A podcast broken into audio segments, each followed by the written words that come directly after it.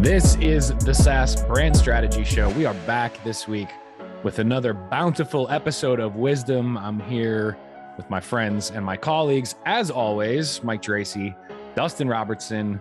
Gentlemen, good afternoon. How are you? My car didn't get towed this morning, so I'm better than you. You're better than me. You're better than me. Uh, do not recommend it. One of the most beautiful things about Minneapolis in the fall is all the leaves fall and it looks gorgeous. And a side effect of that is they need to clean up all those leaves to prevent them from clogging all the gutters and making all of our sewers back up. And So they have those like giant vacuums that they roam the streets with? Yeah, with the big spinning wheels, and they kick all the leaves up and pull them into a big, like, trash compactor in the back of them. They do the north south streets, and then they do the east west streets, and and we got got in the uniquely- crossfire. I want to say it's a uniquely like Midwesty, East Coasty thing, like that whole leave cleanup that the municipalities take care of. Yes, Not something that exists in the Rocky Mountain West. that's that sounds about right. Very nice. It's adorable. It's adorable. You know, it's not adorable having to go pay four hundred dollars to get my cars back. that is not adorable. Anyway, how are you, Mike? really good, really good. It's uh let's see, Rocky Mountain West weather update. The uh, bomb cyclone hit the west coast and it's uh, kind of dissipated, but snowing and raining um, throughout the mountains. Um, so Mm. we are we are in full fall. All the leaves are down. Nobody came to pick them up. We burned them and we're ready to roll. You got burn barrels? You got burn barrels? Yeah, piles. Piles. You better be careful. It's so there's too many forest fires out there to be burning piles. Yeah, you got you can wait. They'll they lift the they they lift the um, warning and then you can burn. All right. I, I trust y'all know what you're doing at this point. You've been there enough years.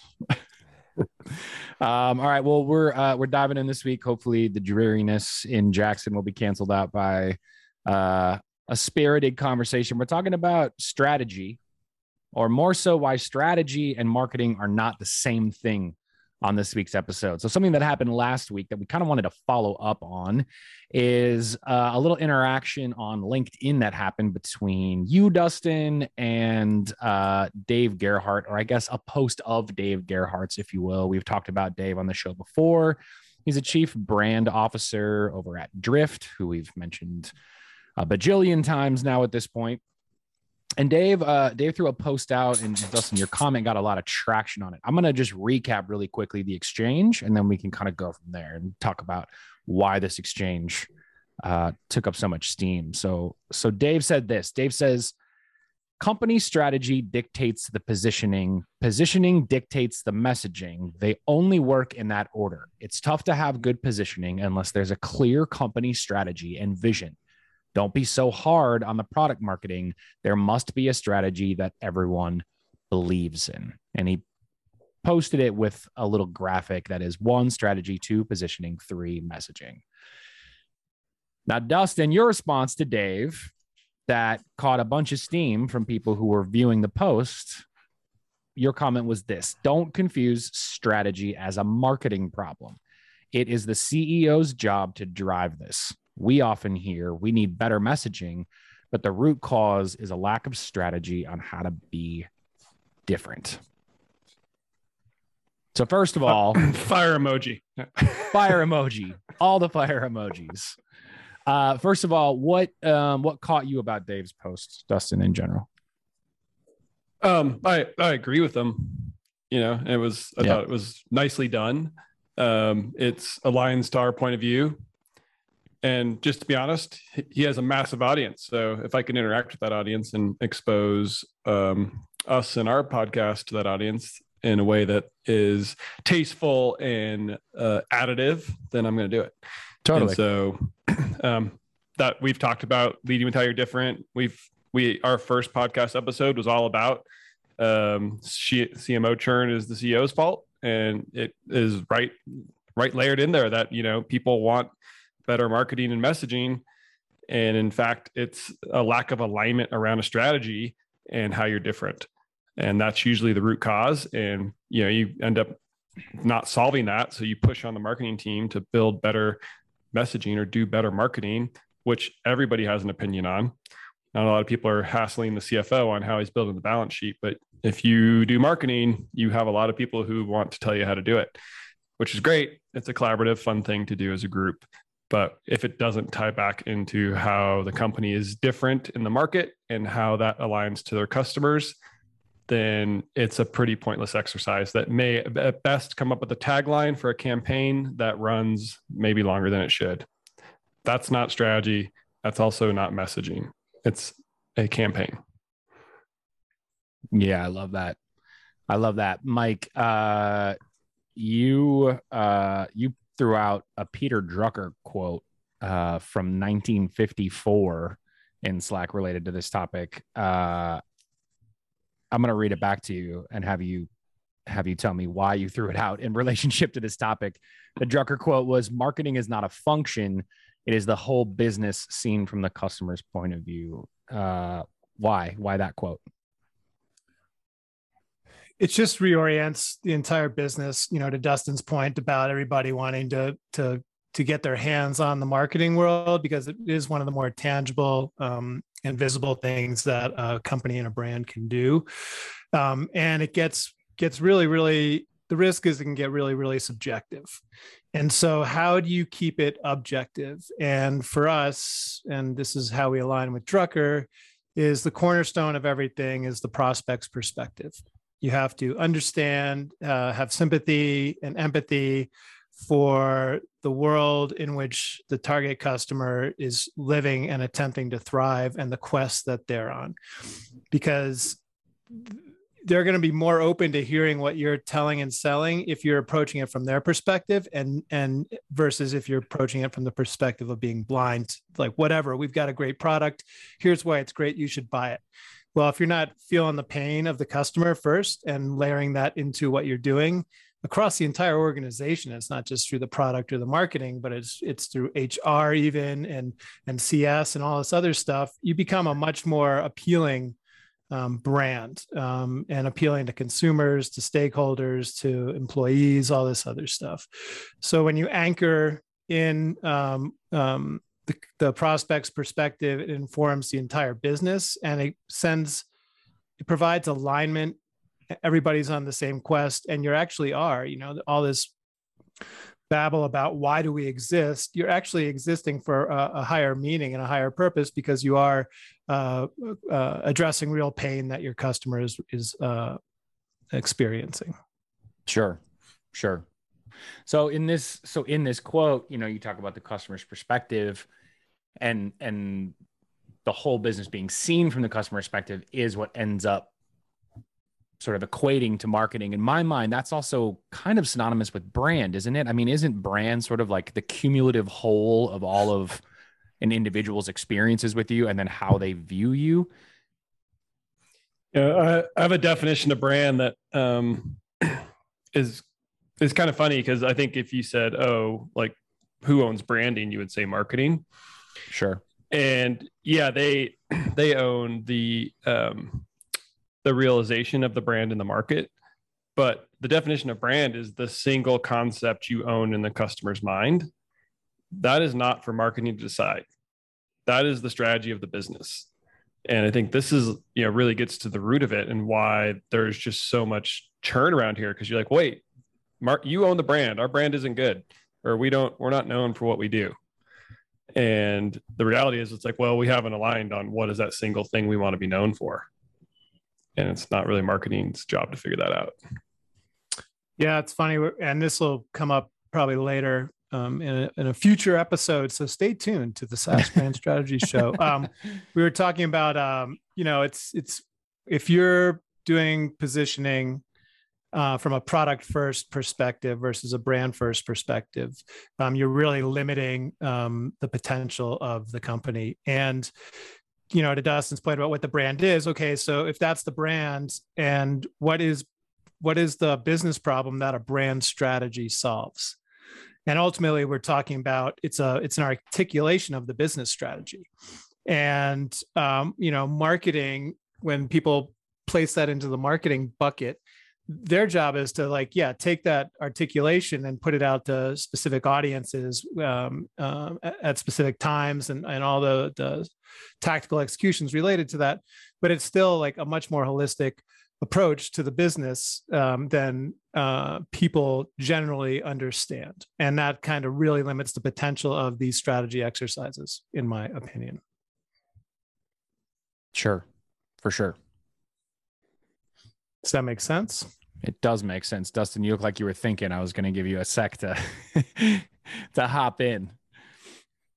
So I'm gonna I'll I'll fill that gap. So one of the things uh, I operate off of um, is this kind of a this this hierarchy. A strategy is how we capture the idea for the brand intellectually. Messaging is how we communicate the strategy rationally, and then advertising is how we express the messaging creatively and emotionally. Um, mm-hmm. um, and so it's it's kind of critical to maintain those separation that delineation and that understanding of how all three of these things kind of work together um, and in order to uh, dg's point that there is a hierarchy to this and you have to have one thing nailed down before the other is um, works.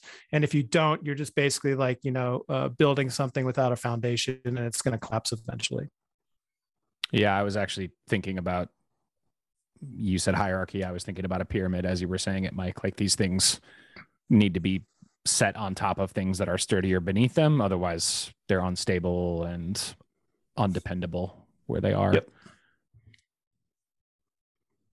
I dig it.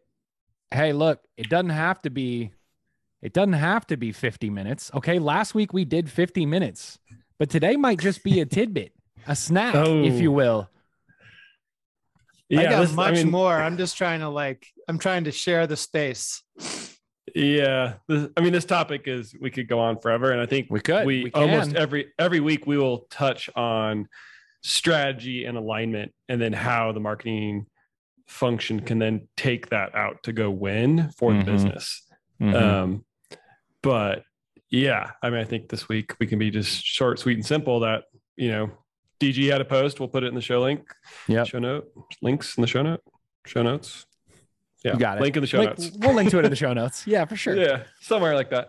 Yeah. Um, but yeah, there's a there is a sequence of events that has to happen, and it's you know businesses get uh, successful. You know, product market fit is one of those things that can take a business to a level of success where they have not aligned around the single concept they want to own in the customer's mind or the how want to lead with how they're different and the category they want to create. I mean, there's lots of ways, or the strategic narrative that they want to push out. Like however people want to frame this up, and some people want to, you know, get all puffy chested about what words you use to describe this. At the yes. end of the day, is what are you known for to your customers?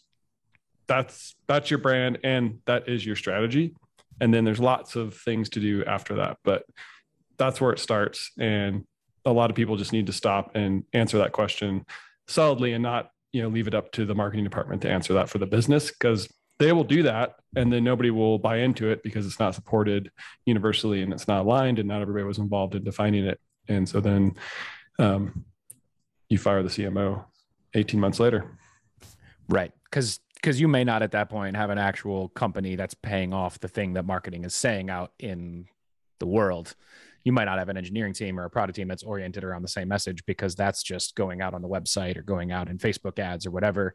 But if they're not aligned to that same core strategy, they're not going to be able to pay off the message and actually then keep the people that are coming in the door based on that message because no one started in a unified place to begin with.